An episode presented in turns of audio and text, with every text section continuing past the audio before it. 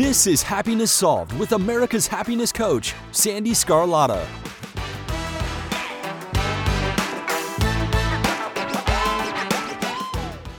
Hello, everyone, and thank you for joining me today.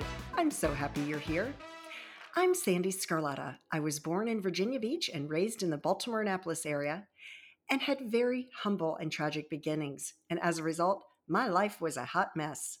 Thankfully, 33 years ago, I got my act together and since that time, I have dedicated my life to serving others and raising awareness that no matter what you've been through, you can choose happiness and live the life of your dreams. Happiness Solved is dedicated to giving you content that is empowering, motivational, inspirational, and of course, a dose of happiness. It's my way to give back to the world and share other people's stories. This thing called life can be challenging, and my guests share their amazing stories, wisdom, and life lessons that demonstrate anyone can choose happiness. You see, happiness is a choice, and the choice is yours. Today's episode is amazing, and I am so grateful for you. Thank you for listening, and don't forget to leave a review and follow me on social media at Coach Sandee Sgarlata. Enjoy the show. Jonathan Raymond, thank you so much for joining me today. It's such a pleasure to be meeting you, and I can't wait to delve in and hear all about your story. Oh, thanks so much for having me on the show. Absolutely. So, you've you've been a leadership coach for over 20 years and you have experience working with executive across diverse industries and you have a book that's called good authority sorry mm. i misread that um, and so before we dive into that, I I always love to hear people's stories and what got them to where they are today because we all have that pivotal moment in our life where you know we shift gears and yeah. sometimes it's it's over a period of time sometimes it's a light bulb that that just kind of goes on. What was that journey like for you? Yeah for me it was kind of a one-two punch. I would say the first uh the first of those two moments was when i was around 18 or 19 uh was sophomore year in college and I'm 51 now, so it's a, it was a little while ago, but uh, um, it really was the culmination of being a pretty unhappy kid. Um, you know, like normal, you know, the normal stuff, but just uh, you know, I was just really depressed and lonely, and just didn't know who I was in the world, and felt like I wasn't. I had some good friends, but I wasn't able to kind of build deeper relationships, and I, I just had this sinking feeling that I, I wasn't who I was supposed to be. I guess is the best way I could say it. Um, and so that led me down a pathway of uh, really on the personal growth and spiritual development side, where I got really interested in meditation and and psychedelics and uh, at the time a lot of things that are legal now, which were not legal then, um, uh, or at least under medical supervision legal now. And um, you know, I just got really interested in my own psychology and my own emotion and, and kind of the depths of my own experience. And that that journey kind of went on for you know the next 15 20 years uh, where i got really interested in you know all things eastern esoteric somatic psychotherapy counseling movement practice you know you name it. I, i've said to people like if there's some kooky out there thing to like experiment on yourself i probably tried it. Um, I can, and I sounds can, like me. Yeah and I, can, and I can share with you the pros and cons of that activity. Uh, but so that was kind of the first one was like okay it sort of set me down this authenticity path um, with a lot of bumps and bruises along the way. And then the second uh, was I was a CEO of a business coaching company. This was back in the early 2010s. And um, I really kind of hit my limit as a leader, as an executive. And I felt like I was, uh, I was kind of in like two swimming pools at the same time and it wasn't working. I was like still working on my own personal growth and my own self development, kind of with half of my body and being. And then uh, the other half was like working on being a business leader and being successful and making money and, and all those things. And I was really split between the two. And it it just came to a head where uh, my world was essentially collapsing around me. And you know, I can I can laugh about it now, but it wasn't funny uh, right. at the time. and you know, you know, the business was suffering, my finances were suffering, my health was suffering, suffering, my marriage was suffering. Everything, you know, I was just I was lost again. And I thought to myself, like, how can this possibly be? I've been working on myself for 20 years how can i be still so stuck and um and I was in that moment that was kind of the second of those of that one two where i realized with a lot of help from my wife that uh i had been pursuing those two things as separate journeys personal and professional growth and she said, "Hey, what if it's one journey and maybe that's your problem, buddy?" And uh, she was right, and that led to uh, the work that I do today and the kind of the last, you know, ten years of my life. Yeah, well, many so often that other people can see what's going on with us before we can see it ourselves. Yep. And the same is true, which is why coaches are so amazing and why so many people if you're trying to accomplish anything in life you know getting a good coach is is one of the most important and valuable investments you'll ever make in yourself because what i've learned and i've been a certified life coach since 2004 so i've been in this game a long time as well and what i've noticed more recently and when i say recently i'm talking in the past few years is that people recognize greatness in others that they may not see in themselves. And that has yeah. been my experience, right? That people recognize certain greatnesses that I have within me. And I'm like, oh, I never really looked at it that way. Yeah. and a, it takes that outsider looking in. Yeah. It's know? a funny thing about, you know, there's one of the fundamental concepts, which, um, you know, I know you're familiar with, but is this concept of projection, right? Like we project yes. onto others. But mostly when we think of that term, we think about projecting negative qualities right it's right. like oh well you're projecting that's that's you're you're criticizing me for that but that's really true about you we do it with positive qualities right where we Absolutely. we project uh, our better selves onto other people which also can get us into a lot of trouble right because we can put other people on a pedestal and sort of over index on their strength and and maybe they're not who we think they are right and maybe that's a that's a quality or a strength that we need to internalize and claim as our own um, so i'm with you yeah, for sure. And I know sometimes, like for me, because I'm self, a I'm such a self help junkie, if you will. And when I see somebody close to me not going after their full potential, I sometimes insert myself and they don't want to, they don't want it. Right. Yep. Because yep. sometimes people aren't ready for that. They're they're just and so you have to learn to meet people where they are. Right. Yep because not yeah. everyone has those same ambitions and desires that that I might have and I and sometimes I try to push them on other people and they're not ready to hear it. You yeah, that, you're describing a solid 10 years of my life. So uh, uh, I was definitely there. I made a lot of uh, friends into not friends during that period of time.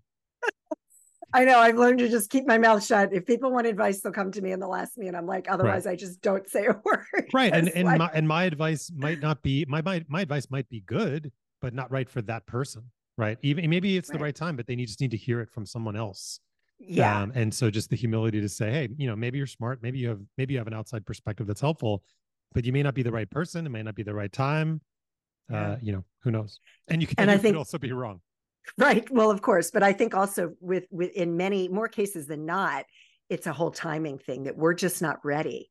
Yeah. because how how often have you heard the same advice maybe presented a little bit differently by so many people and all of a sudden it just clicks with you and you're like ah! Yep. Now it makes sense to me. Wow. Yep. that's right. Yeah. So tell me about your book. So excuse me i, I wrote the book uh, really out of my own experience of uh, a problem that i think we don't talk enough about or we don't talk at all about really which is uh, the the psychological reality of authority and its impact okay. on our ability to function. And okay. you know, you know, if I just say some obvious things, everyone will nod their head in agreement, which is like we all had authority figures in our life really early on, parents, uh, you know, teachers, coaches, religious figures, uncles, aunts, you know, people in our world who had authority over us in some form or another because we were not independent, sovereign adults uh, so they had the ability to control or influence our life in a way that was powerful. And that created conditioning in us. We learned right. how to survive in those environments. It doesn't, you know, it doesn't have to be, could be very traumatic. It could be moderately traumatic, but we all have a ton of experiences with authority figures really early on in our life. And for most people, a lot of those authority experiences were not good mm. in one form or another. Doesn't again doesn't mean they were abusive directly. Doesn't mean they were hostile directly, but uh, most people don't know themselves very well. So whether they're parents or coaches or religious figures or or or mentors, like most people don't really know themselves as well as they think they do. And so they Correct. push their unmet needs, their wants, their fears onto us as children, right? Doesn't make them bad people, doesn't make them evil. It's just how it is. So you fast forward and now we're in the workforce. We're, you know, 23, 25, 45, 65. We're in the workforce with people who have authority more than we do, right? Depending on where you are on the org chart. But we've never outworked the authority relationships of our past. And I know that, and I the realization that I had was that I hadn't outworked them. And so this through, through this period of time, up until le- reading the book, I spent a lot of time and energy trying to outwork some of the authority dynamics from my own life. You know, whether it was with my parents or mentors or you know other other influential people, and including societal notions of what does it mean to have a boss, you know, be a manager, all those kinds of things. And so uh, the book was my attempt to share some of those experiences uh, and to teach a way of leading teams um, in the modern world that was attuned to that psychological reality. That that's part of what you have to deal with. You know, just like during COVID, you have to re- you have to deal with the fact that people are working remotely, or a lot of people are working remotely. Well, you also have to deal with the fact that everybody on your team has authority triggers one way or another. And the people who say they don't are the people you should be most worried about uh, because that means they're the most hidden, right? And so, uh, so yeah, so that was really kind of the genesis of the book, and then we taught a methodology for accountability and and really how to shift your your mindset out of a victim mentality to an owner to an ownership mentality, and uh, that's the work we've been doing for the last ten years at Refound. Um, work with you know a lot of high growth companies, some small businesses too, but uh, you know, we're working with folks who are trying to get the people part of leadership right. And um, you know, it's been a good run, but it's a you know, it's it's a really uh, complex terrain. There's so many factors going on inside of work, and then when you think about all the things that are happening outside of work, especially these days, uh, just makes the job of being a leader in the modern world incredibly uh, fraught.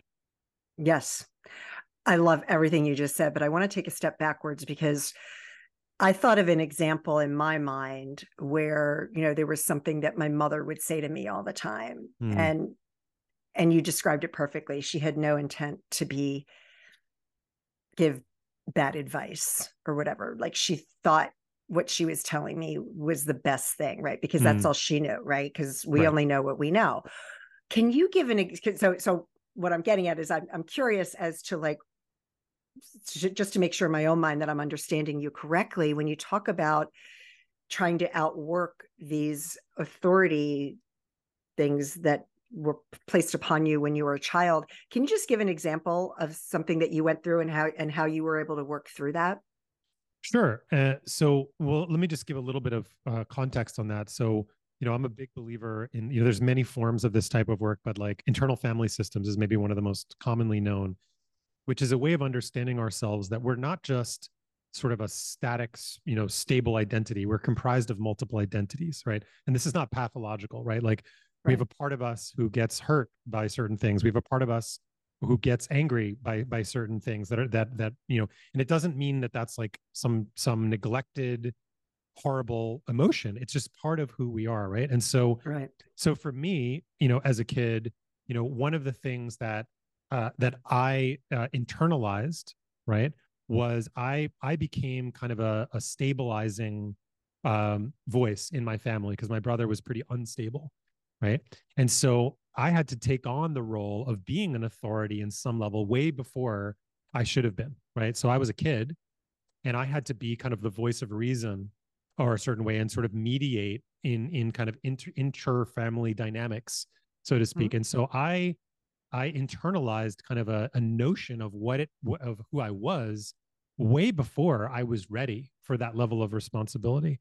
And so the way that translated is like, you know, through my teen years and my 20s and that that period of of turning a lot of friends into not friends is like I took on way too much authority in some of my relationships because that's what I learned. I learned that that's what I was supposed to be in my family.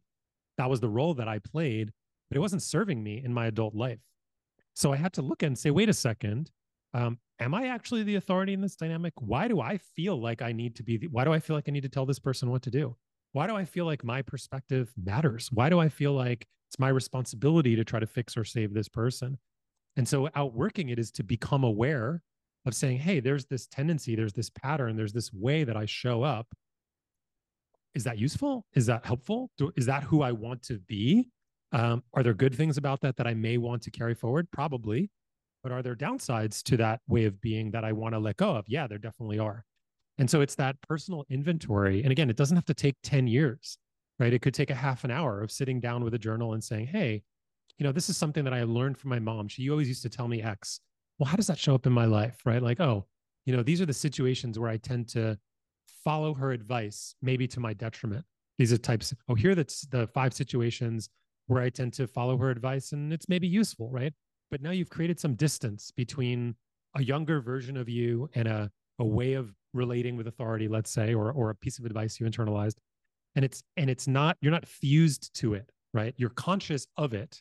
And there's some separation between you as the, you know, so you know, the Buddhists would say as the observer or the witness, right? Mm-hmm. So you're you're able to see yourself and your behavior with some amount of distance and then you're at choice with what to do with it so that's the process of outworking you know really anything um, that dynamic that i just described but in particular uh, with respect to your you know to your parents and or other you know really influential authority figures in your life mm, love it that was such a great example and and i liked how you walked through that because i know for me i like i said i i'll just i'll just tell you what I had thought of when you were first saying this was that um, we had a lot of tragedy growing up, and my mom mm. would always say, "Just smile, and everything will be okay." Mm. Yeah. And so you can imagine what that does.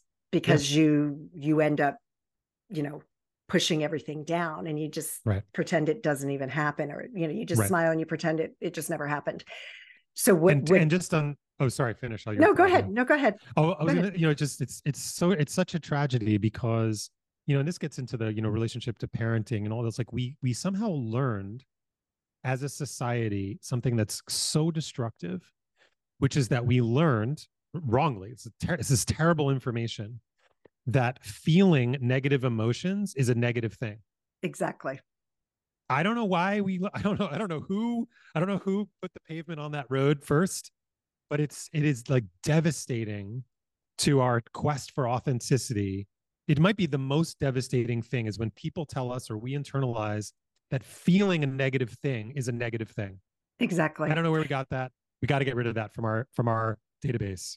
So I tend to think that that comes from like with my parents as an example and I'm a little bit older than you. So I don't know when this mentality stopped over the years, but my parents were raised by parents of the depression. Mm. And so everything was like, you know, eat every single thing on your plate because, you know, at the time it was, you know, this is back in the 70s, there's starving children in Africa or whatever. You have right. to eat every single thing on your plate. And and it was just that mentality that we have to just keep drudging forward, don't waste anything. And maybe it came from the fact that because things were so bad during that time of depression and thankfully we've not experienced a time like that to that degree. You don't have time to to feel negative. And right. you, you, had to just keep pushing forward. I don't know. Yeah i mean it my, just, my yeah. my grandmother who lived to 100 is exactly that type of person. I mean she, she honestly she was pretty mean about it but uh but but that care but that quality of like i don't i don't have time for that right? And that's right. like um that's that was really a tragedy. And i think we're you know, I think we're maturing, right? I think there's a yeah. there is a shift, uh, a broader shift underway of more vulnerability, more curiosity. It doesn't often look like that when you read the paper, uh, right. but I think if you zoom out, there is a shift in consciousness. That's that's we're we're I would say we're well into the first inning, right? It's we're not we're yeah. not in the fifth, we're not in the fifth, but we but it's it's not like it just started yesterday. Um, but yeah, there there's a um, and it's and it's really subtle, right? It's many layers. Like you and I can sit yeah. here and we can say, well, feeling feeling what we feel is a good thing. What you do with it can be problematic, right? right? It's one thing to say that, but for most people, the ability to give themselves permission to actually do that, there's a whole bunch of stuff that we have to work through. There's a bunch of layers of resistance because it wasn't safe to do that in our families for the most part. And so we've got to outwork, we've got to convince the parts of us that are still trying to protect us to kind of release their defenses a little bit so we can get into those places. So, you know, that's why this work takes a while. It does. It does take a while.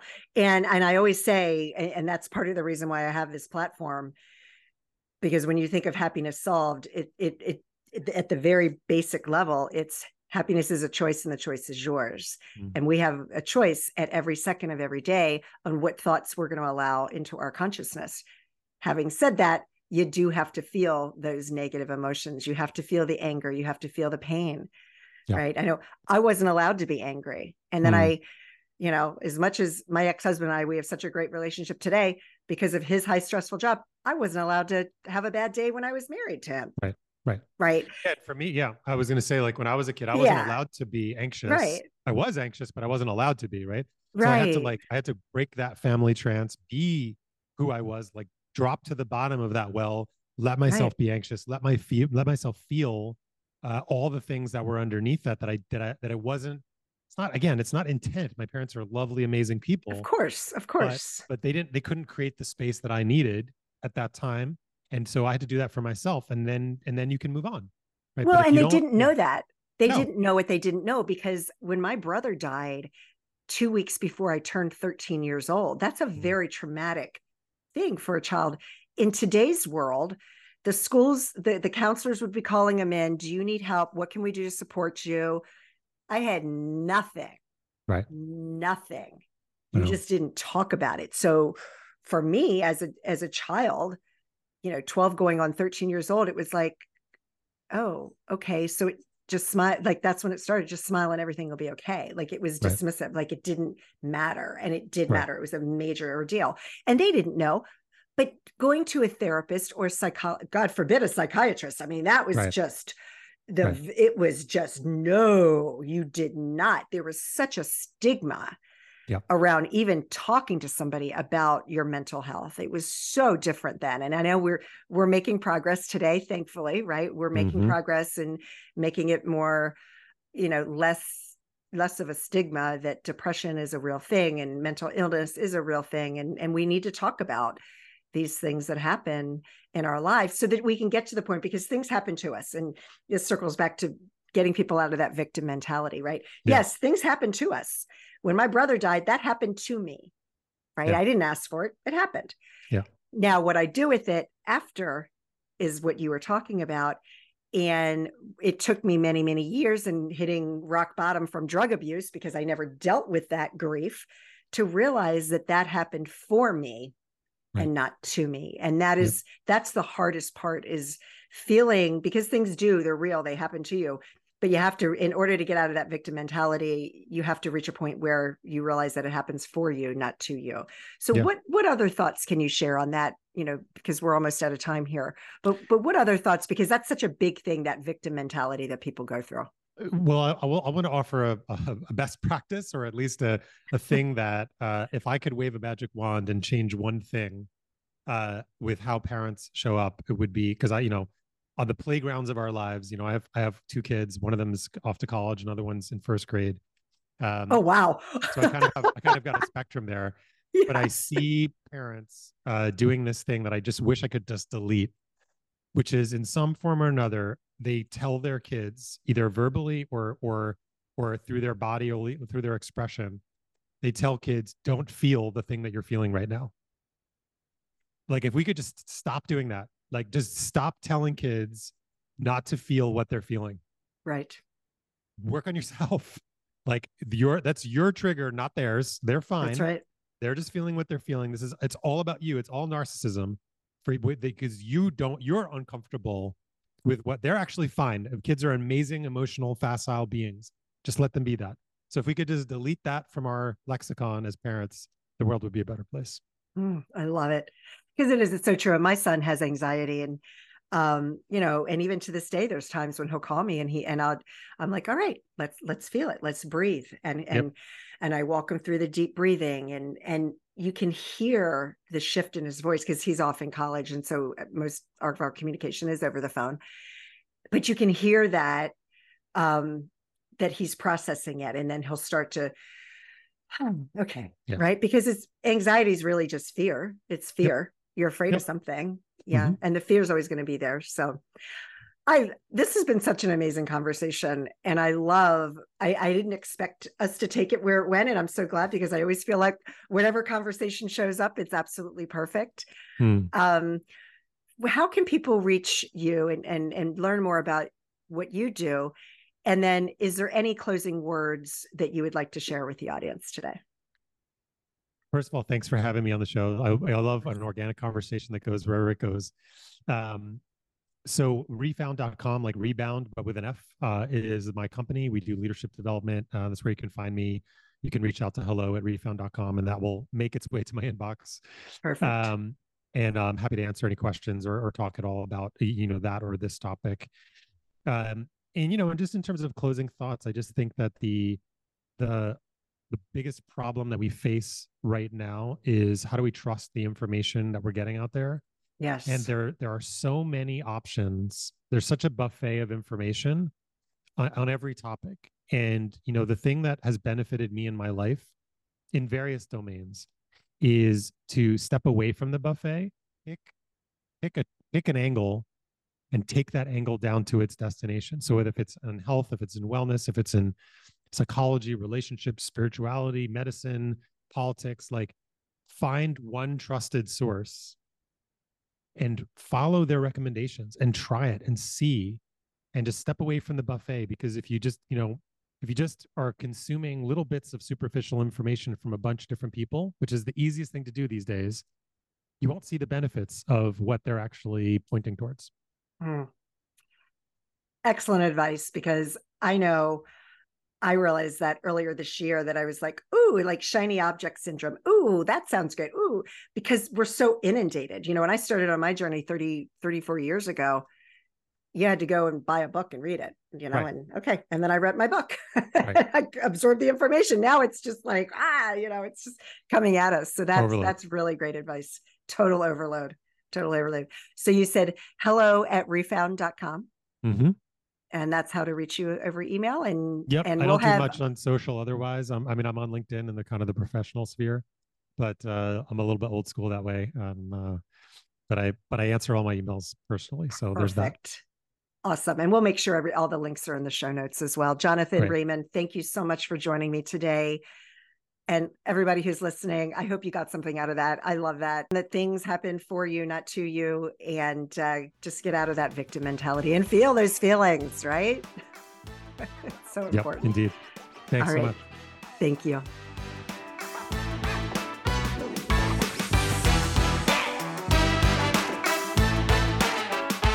I certainly hope that you enjoyed today's interview.